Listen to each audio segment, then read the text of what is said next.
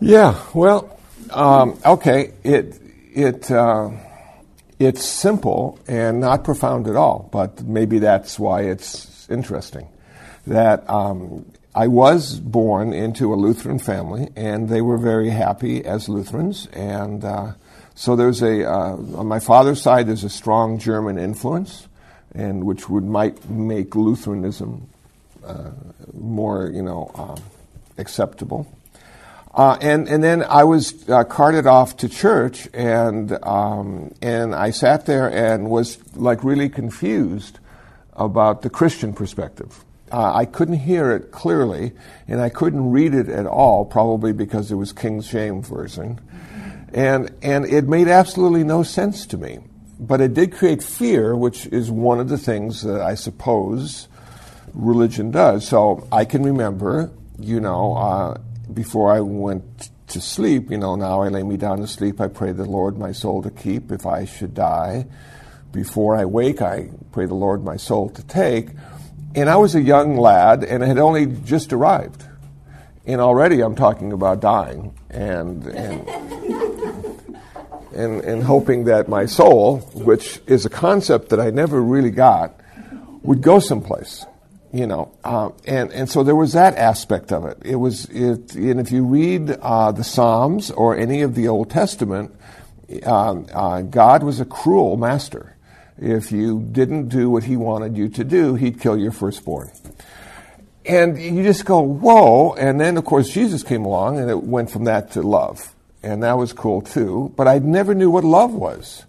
I couldn't figure out love. I mean, people love their shoes, they love their cars they love their wife, they love their kids. And, and the feeling I had was those were all different kinds of love, but we used one word to describe all those different kinds. And so I just was really confused. And there wasn't much about regular people. There was like the God and the Son of God, and then all the other people who just didn't really do a good job of being people. And and so around high school, I decided to become an agnostic. I decided because it was in the 1960s, uh, uh, and and it was really cool to question authority and not trust anyone over 30.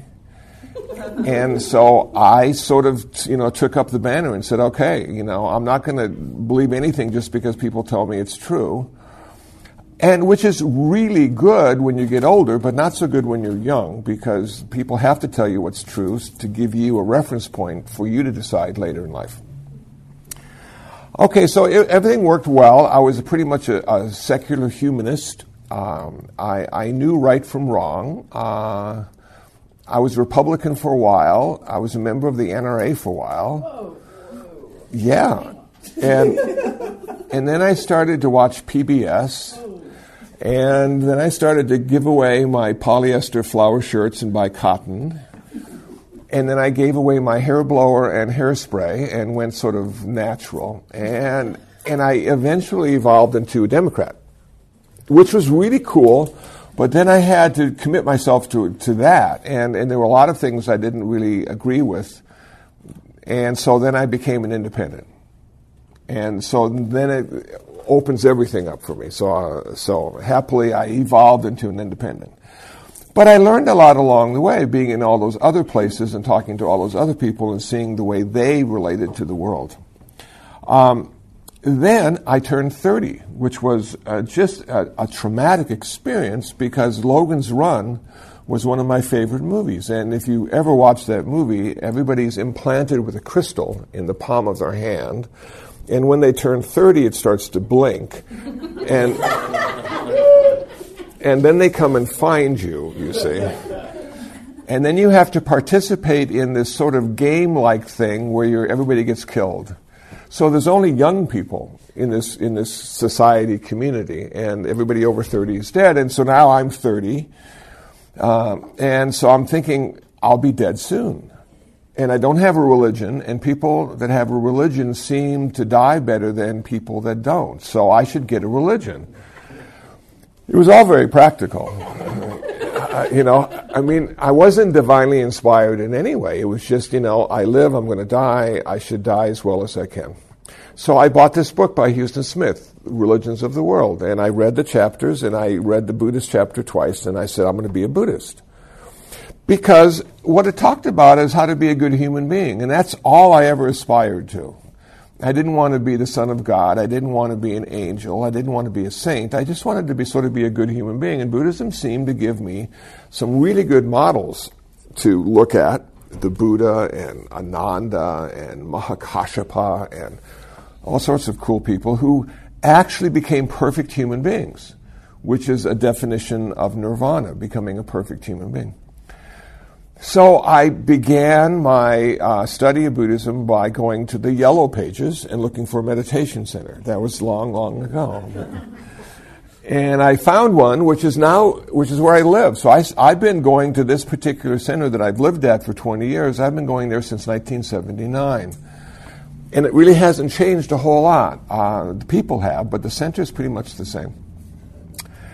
And I began the practice of meditation, which was really uncomfortable and uncalled for, I thought to myself, because you sat there quietly and just suffered, you know?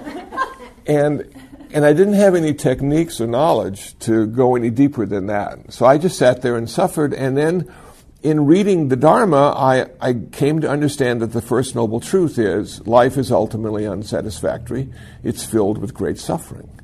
So once a week, I got to experience the First Noble Truth. And then the rest of my life was great. You know, I never looked at my life as being bad or uncomfortable. I always thought my life was just the best life until I became a Buddhist. And then I looked at my life in a much different way. I looked at all the past lifetimes I may have lived and had to die. I looked at all the times that greed, hatred, and delusion had been the driving force in my personality and not kindness or compassion, you know, or wisdom. And I, and I started to see myself in a much different way. And of course, ironically, with Buddhism, when you start to see yourself, you come to a place where there's no self to see, which just gets you into a really interesting mindset. So I, I continued to go and meditate because every Wednesday after the meditation, the, the, one of the monks would give a Dharma talk, and I really enjoyed the Dharma talks. And I didn't, I hated to meditate, but it was the price I paid to listen to the Dharma talk. And and I said to myself at one point that I wanted to see the world the way they did, because one time in an evening class, he spoke about being able to see the walls of the zendo as being transparent and and I, I, took it sort of literally because one of my favorite shows was Superman, and he could break through the walls. So I thought, wouldn't it be cool if I had the X-ray vision he did, and I could see through the walls just like the monks could see through the walls? But of course, that wasn't what they were talking about. Um, so it took me a long time to sort of figure out, you know, the, their jargon because every tradition. And, and a lot of careers as well, you have to learn the vocabulary to understand what they're talking about. So it took me a long time to sort of understand the vocabulary of Buddhism to get a handle on, on the practical side and not the sort of mystical, schmystical side. I, I didn't have um, the innate intelligence to sit down and read the Dharma. I, I didn't have the background, I didn't have the vocabulary, and I didn't have the life experience. So what I would do is I would read books by people who had gone on meditation retreats or who had become monks.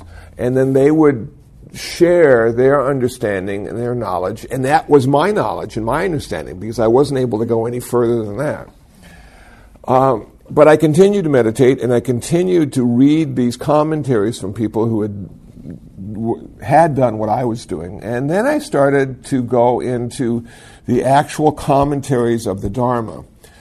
So this is this is like there's a sutra, and then a bunch of monks in the old days sat down and wrote what they thought the sutra meant.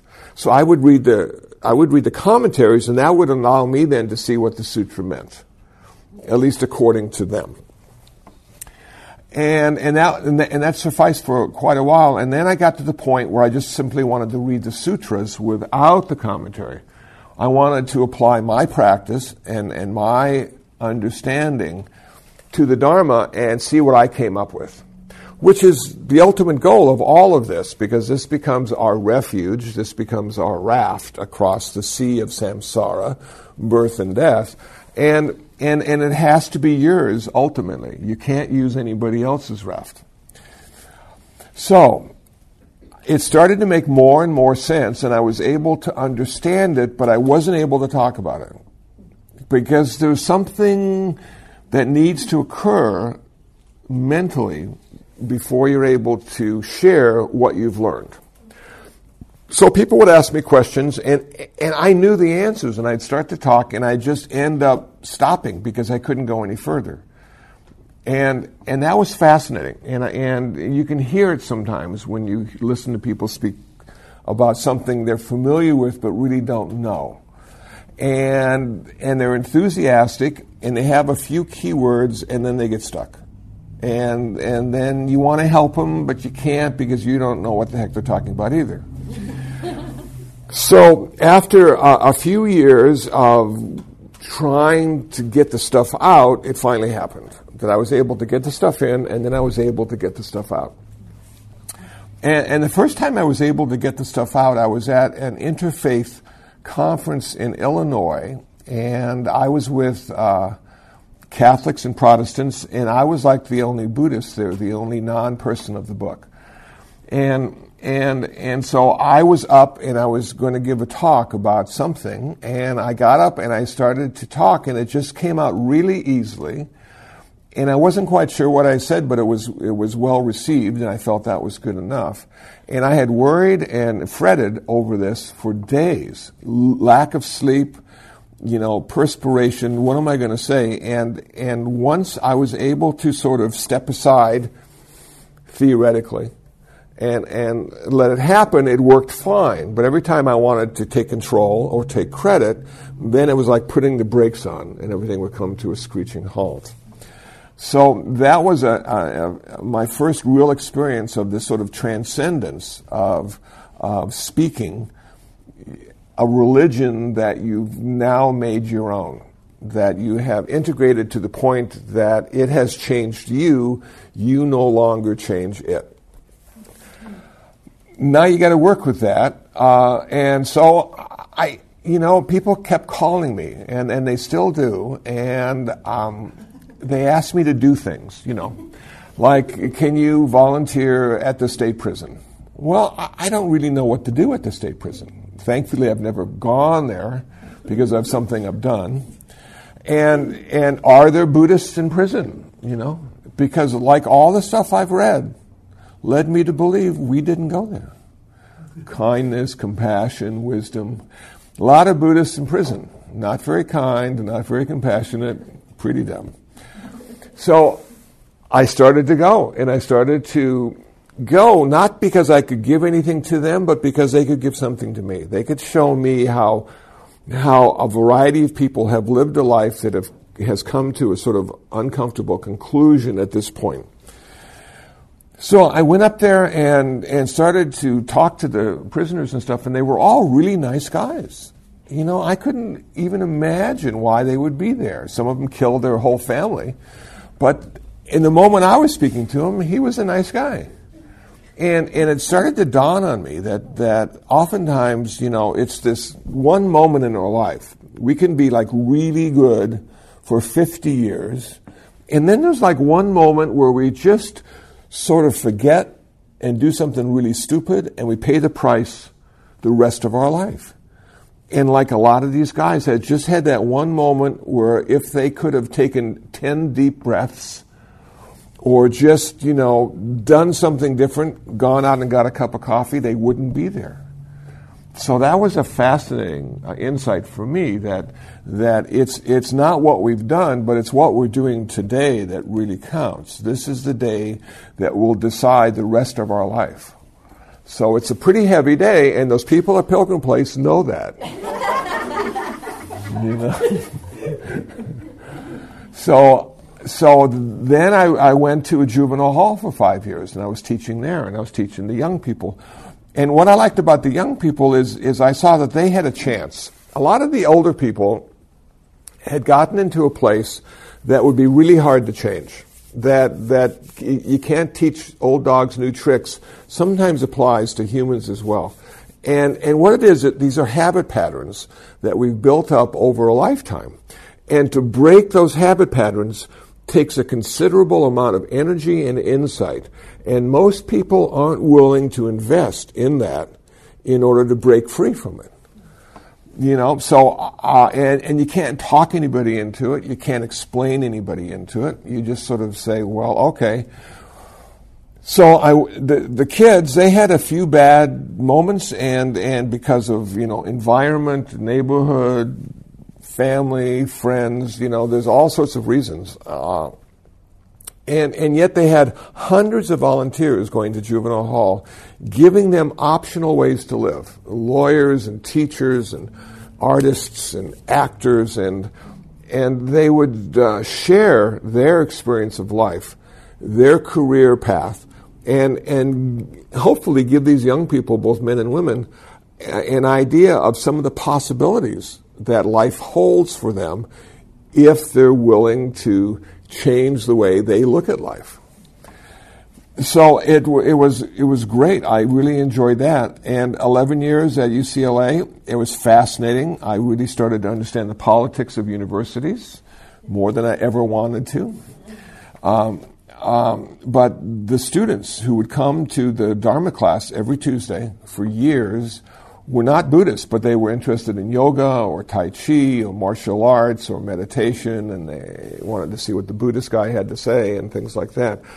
So it, for me, that was really exciting because it, it showed there are alternate ways of being in the world that attract people who are on a career path, who are spending tens of thousands of dollars to be somebody.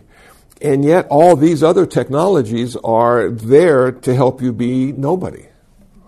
It's just the opposite of the direction they're going in. So, so Ram Dass, one of my favorite teachers, um, at one point in a talk said, you know, when you're under 30, you're in somebody training. And when you're over 30, you start to go into nobody training. Because the only person that dies well is nobody. It's really hard for somebody to die because you've got a lot invested in being that person and you have to let go of everything forever when you die. And and most people uh, feel a little resistance to that. so, yeah, exactly. Myself included. So, what this meditation practice can do for some people is allow them to die for a half hour. Because for that half hour, you're sitting down and you're letting go of everything you're supposed to be doing. You're letting go of all the thoughts that have, you know, crowded into your consciousness during the day. And, and you're just going to either watch your breath or do a mantra or, or sit like a frog on a rock. You're just going to be there and just let nothing interfere with the present moment experience of your life. So how do you die for a half hour? That's the question. And so meditation can help you understand the possibility of dying for a half hour and the practical value as well of dying for a half hour.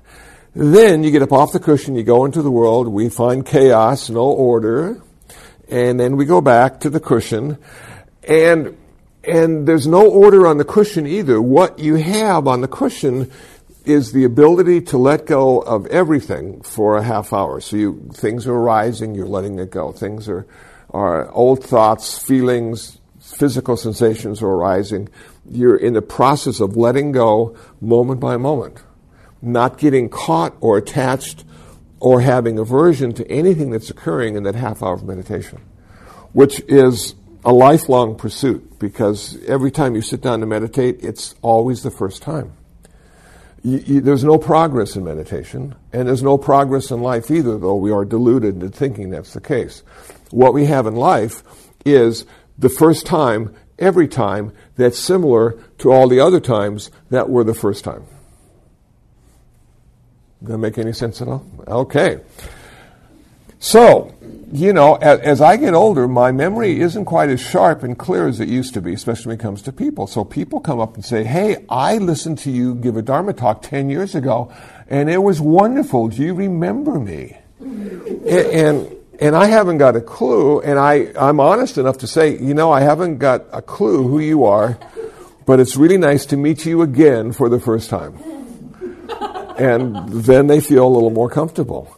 But, but that's how my life is becoming now. Meeting everybody again for the first time without all the baggage of remembering who they were, what they did, why I like or don't like them. it's just.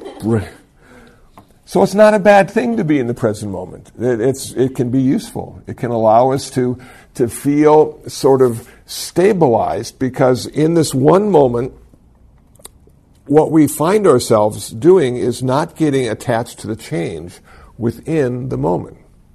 That, that everything is in a constant state of flux and change, according to Buddhism. And it's pleasant and unpleasant at exactly the same time. There are certain things we just love and want to hold on to that we can't. And there are a lot of things we dislike and don't want to be around, and we can't do much about that either. But we know, given enough time, the bad things will go away, and unfortunately, the good things will change into something maybe even better. We don't know. We just might settle for the, the present moment as being the best moment we're ever going to have. And one of my favorite things to say at Leisure World to all the old people is this is going to be the best day you're ever going to have. It's all downhill from now on.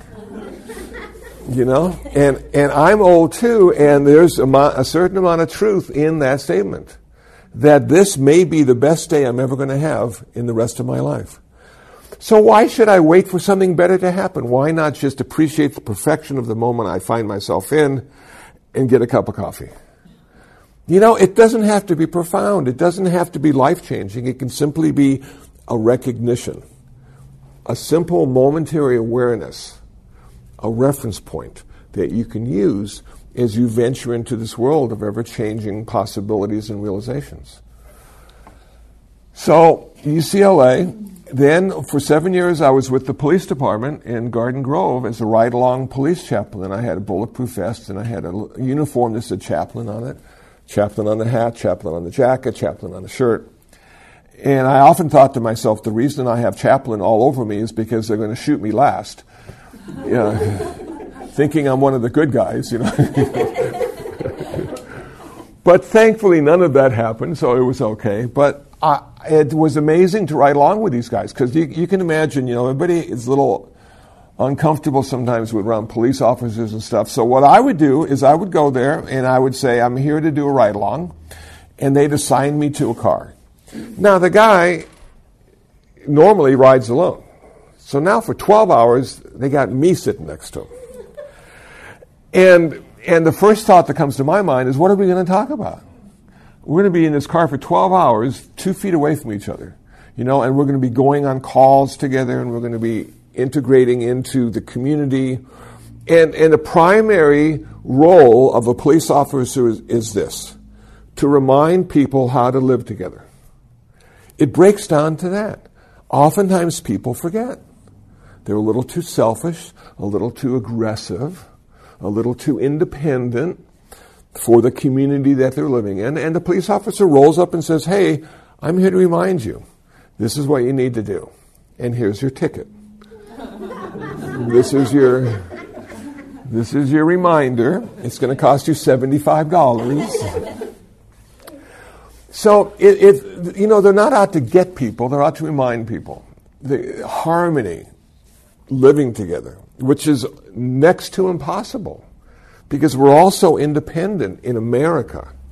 Other parts of the world, Asia in particular, Central America, South America, whole generations live together. You know, 15, 20 people in the same house.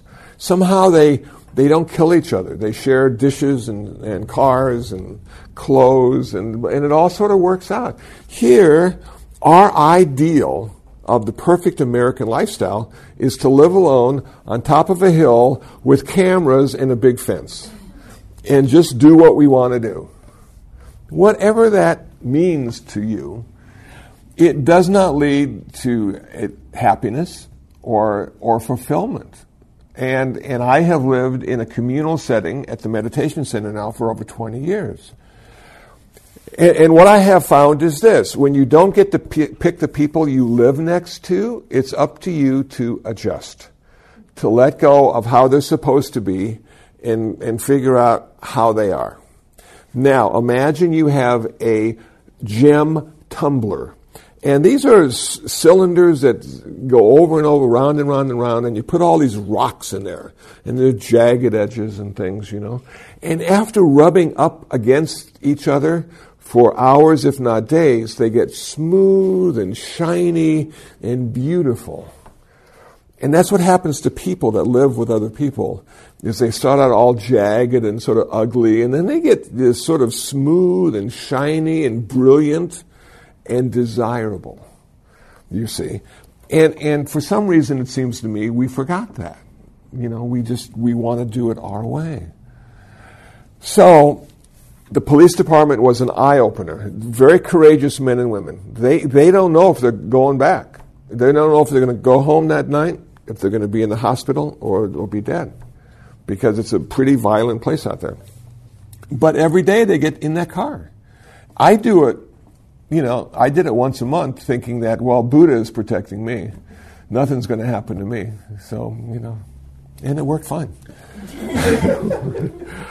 so then, then um, I, I, a hospital, uh, UCLA Medical Center. I'm now um, um, on the spiritual care committee at Cedar Sinai Hospital, and I give didactics, which is a fancy word for talks, to the new chaplains on Buddhist patient care and end of life issues. And and that is it's probably one of the most difficult things for me to do because I don't like to be around sick and dying people. Because it reminds me of what's going to happen to me.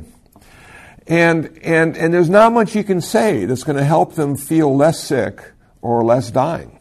There, there's no words of wisdom that are going to be applicable to any situation. And on top of all that, no matter how many books you've read or how many patients you've gone to see, each patient is the first time you've ever seen a patient. And they're only a first time in that day because the next day you go back, it's another person in the bed. And now you have to reintroduce yourself again. You know, they might be better or they might be worse, but they're not going to stay the same. There's a story I tell about a. I was giving a, a presentation to chaplains at City of Hope. And, and City of Hope is exactly that. It's the last hope a lot of these people have to get well. And there was a woman in her 20s who was dying, and she only had a few months to go, and she was living in a room with her mom, who had a cot in the corner, and she asked if she could see me because she had some questions about Buddhism. Well, I was in my presentation state of mind, which is what I'm in now. So I'm, I'm big, I, I, I go into the room and fill it up.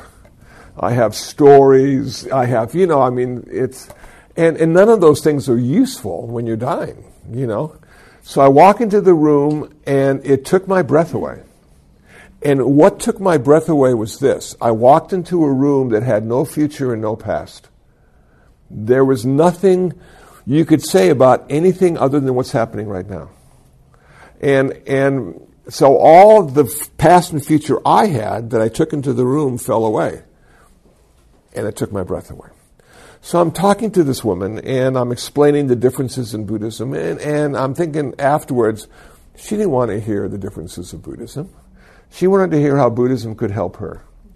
And, and I realized that uh, what I needed to do after the fact was to go in and have nothing to say and listen to her guide me in the direction necessary for me to interact and create a relationship.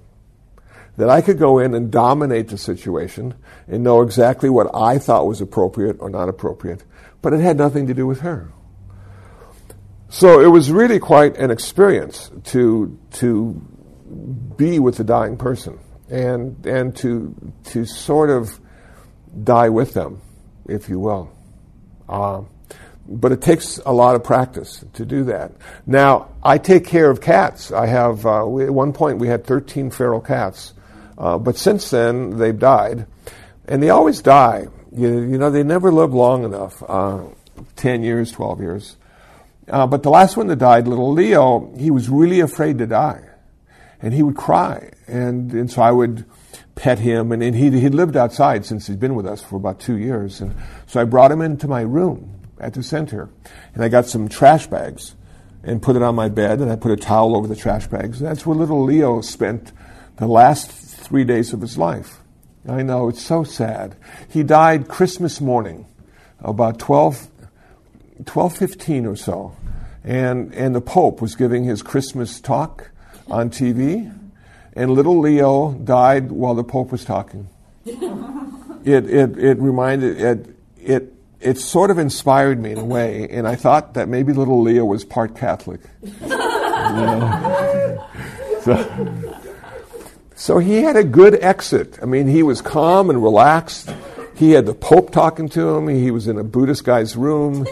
I mean, you know, we should all be so lucky to end our life that way. So, so now the question is, well, after all these experiences and after all this trial and error and after all the meditation and reading, what do you do? How do you use that in your everyday life? Well, hopefully at some point it becomes just what you do. You don't necessarily think about it all the time. You don't necessarily think about it. If I'm wearing the robes and I'm not in my civilian clothes, um, then I no longer am part of this world. And people will not accept me as part of this world. I will always be the other. Which is fine because it forces me then to look at the world as the other and and and I need to have sort of a higher.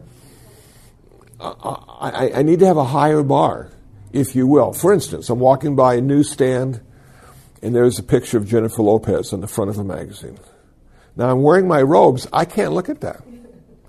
Maybe out of the side of my eye, but I walk right straight ahead. you know?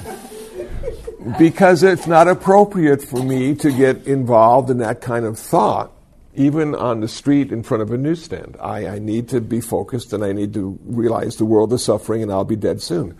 And off I go.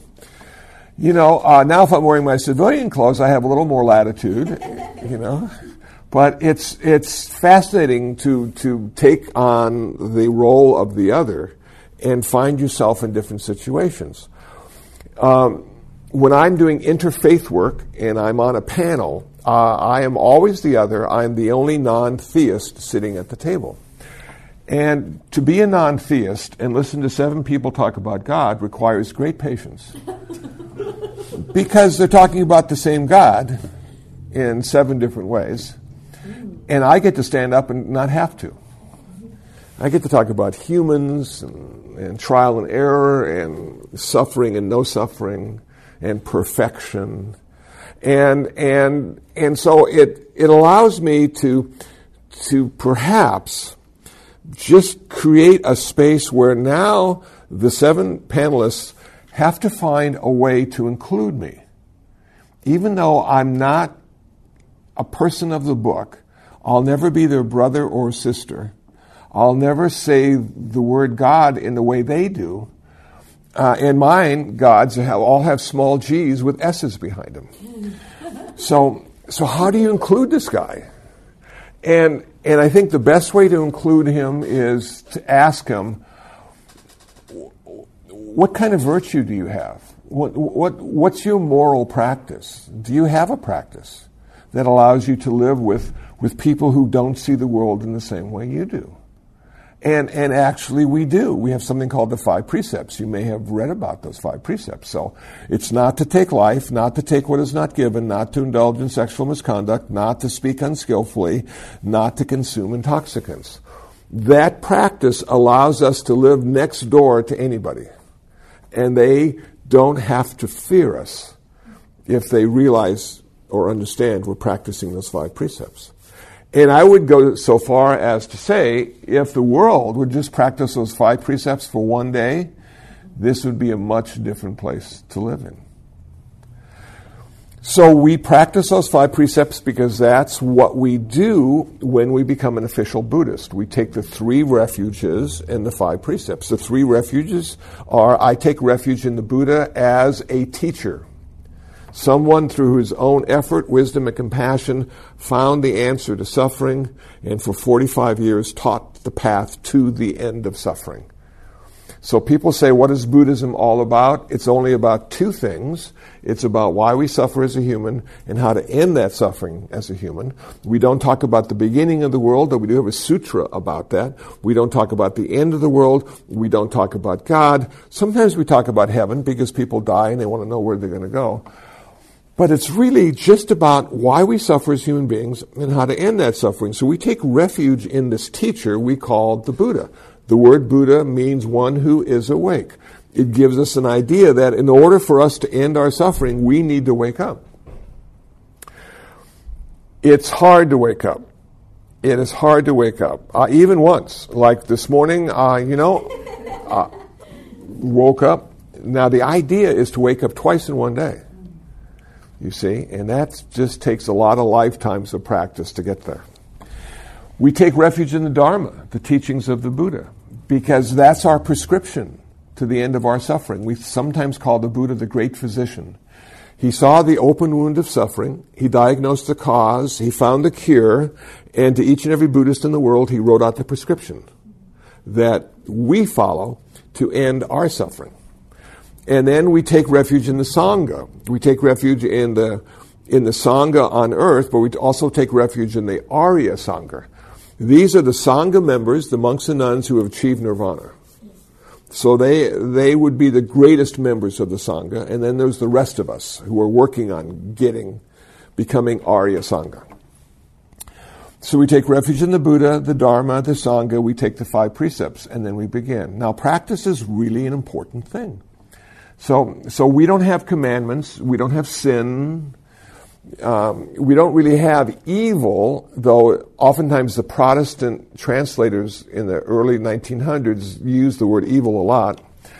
What we have is unskillful activity, speech, action, and mind, that leads to more suffering, not less. Uh, I received an email from somebody asking me about justice. He looked at the world and he said, I don't see any justice in the world. And I said, Well, Buddhists don't either. We don't have justice in Buddhism.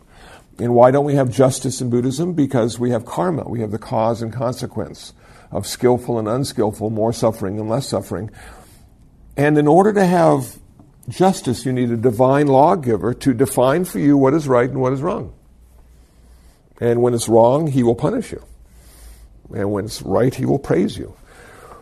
So in, in our model, uh, we, you know, um, uh, if you want justice, if you if you're really into the you know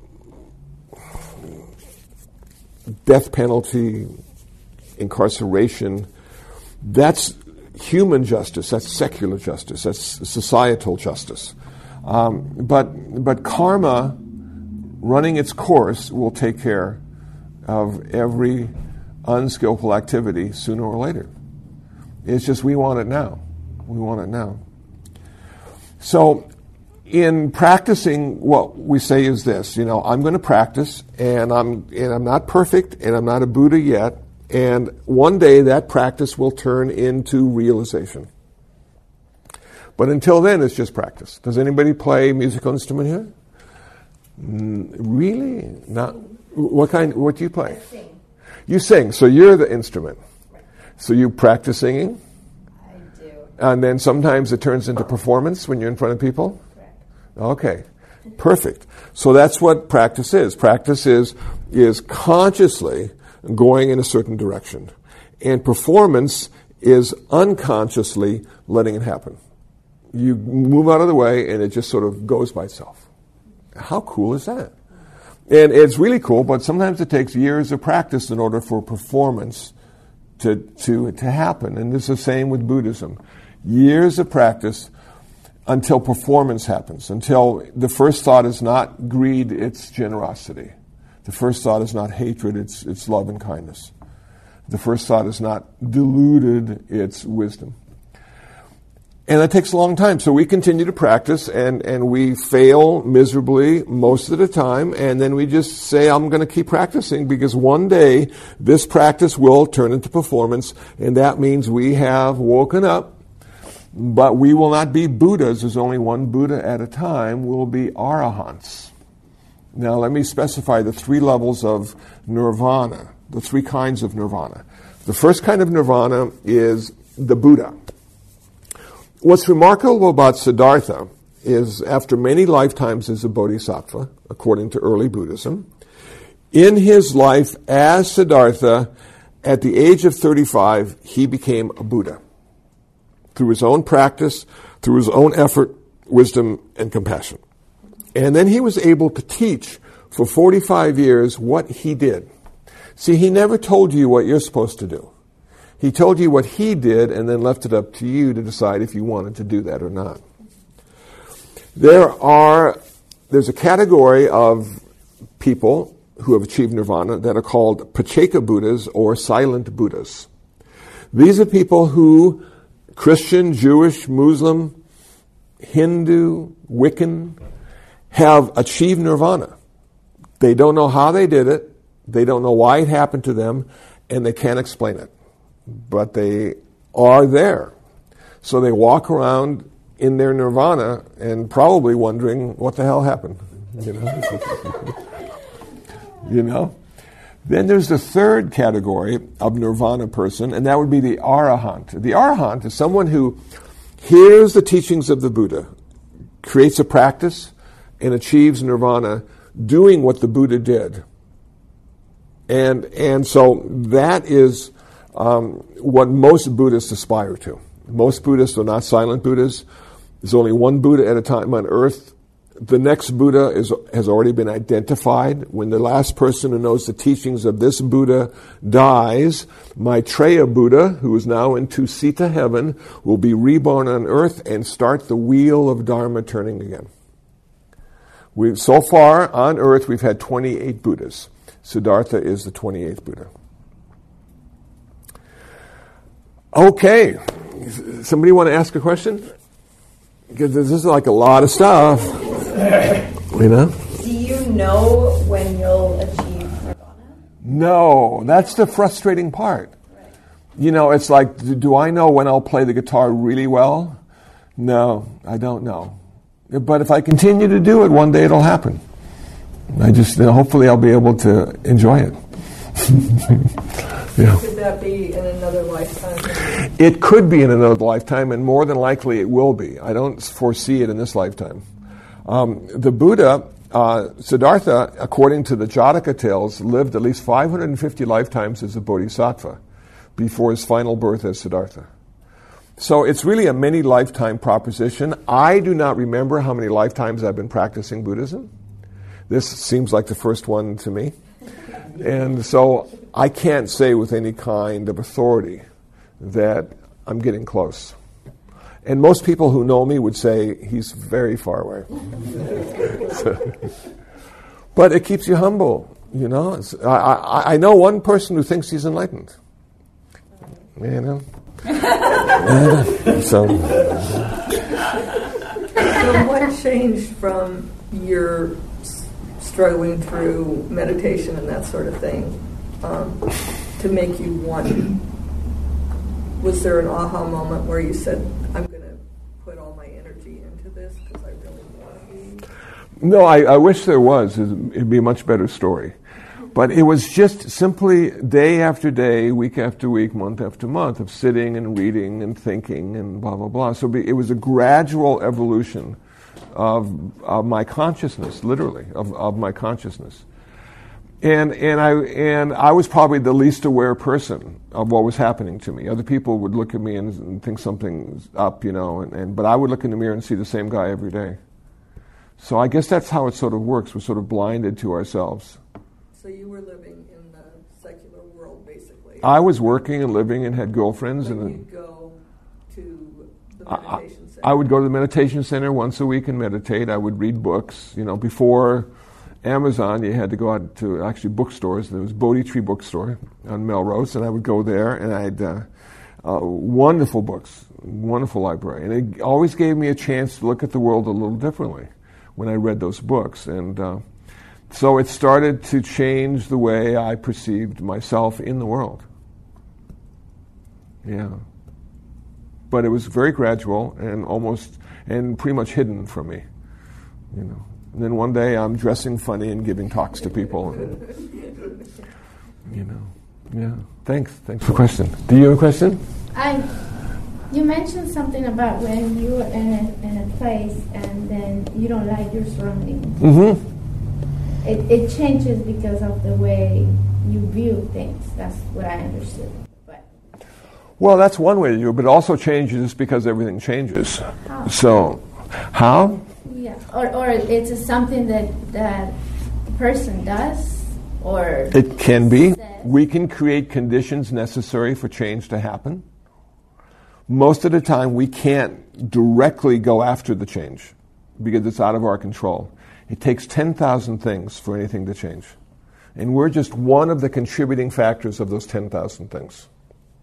But we can create conditions for stuff to happen.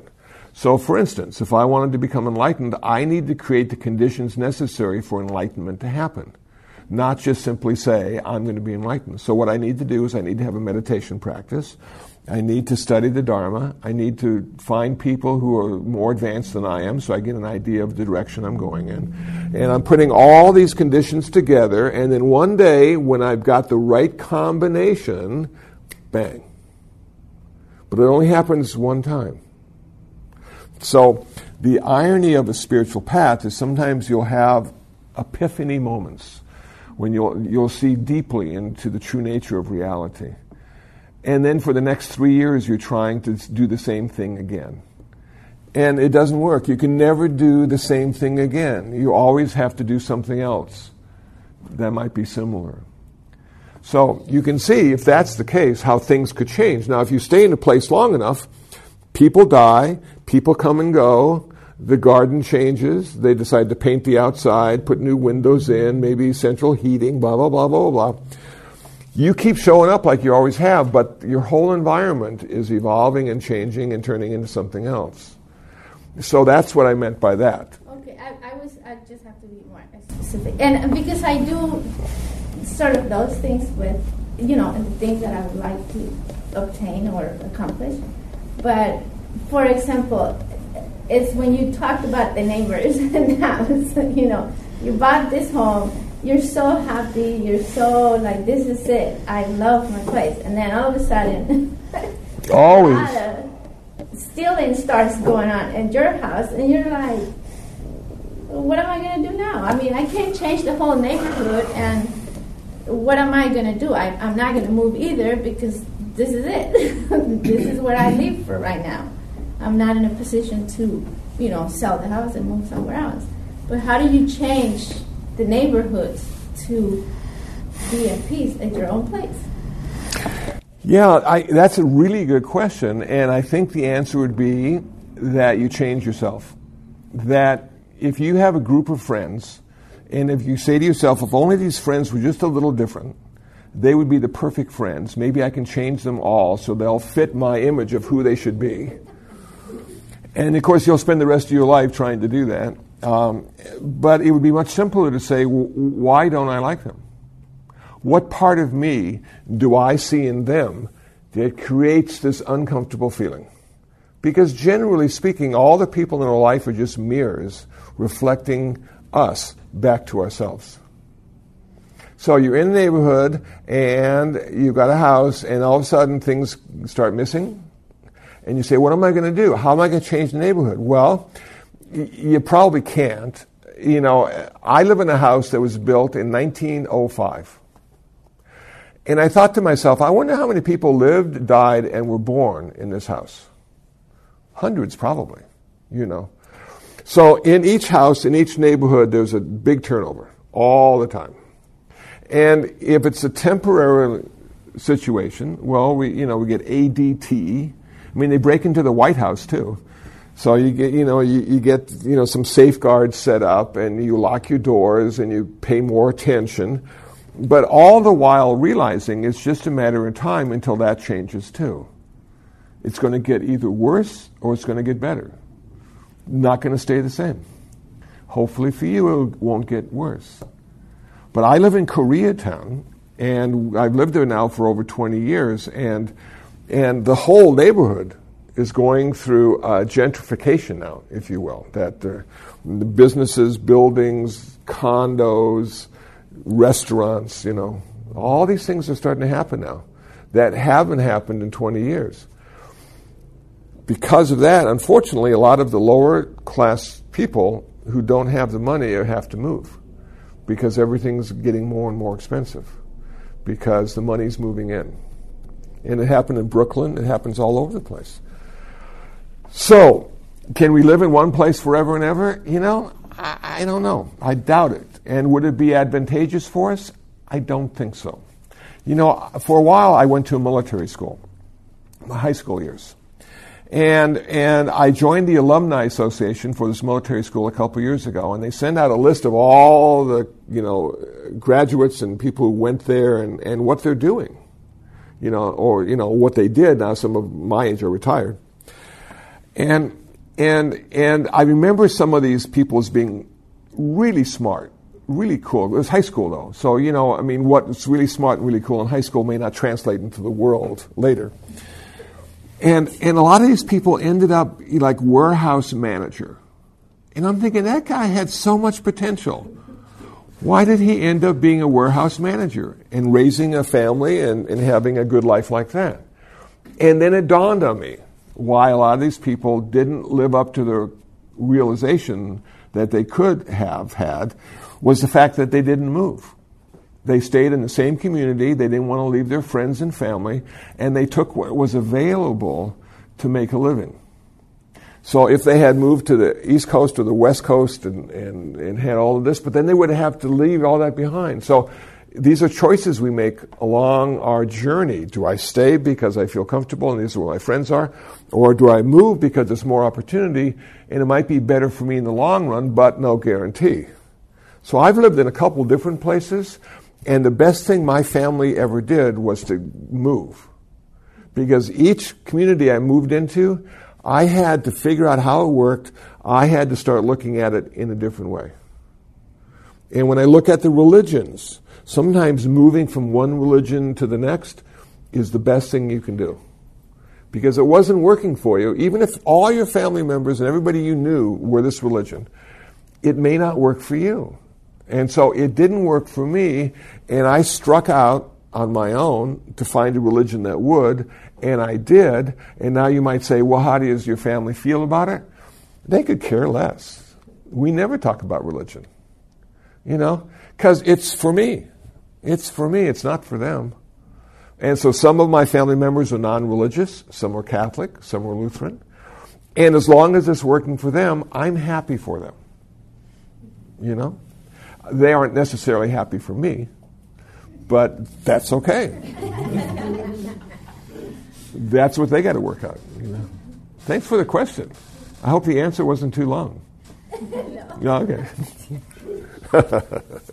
Did you bring your harmonica? I did. Would you like to hear a little harmonica? We would. Okay. I, I've got it right here. It's, I've got a couple of them, actually. Did you have to give grades at UCLA? No, no. The only time, because I, I, was a volunteer, I was part of the uh, uh, University Religious Conference. So I was an on campus sort of minister guy. Okay. And then we started a Buddhist club so there no, there's no grades for the Buddhist Club. The only time I've ever had to give grades is when I was giving extension classes at Loyola Marymount University. And I was teaching like the Eightfold Path or Basic Buddhism. So I gave grades. Everybody got an A. It worked out fine.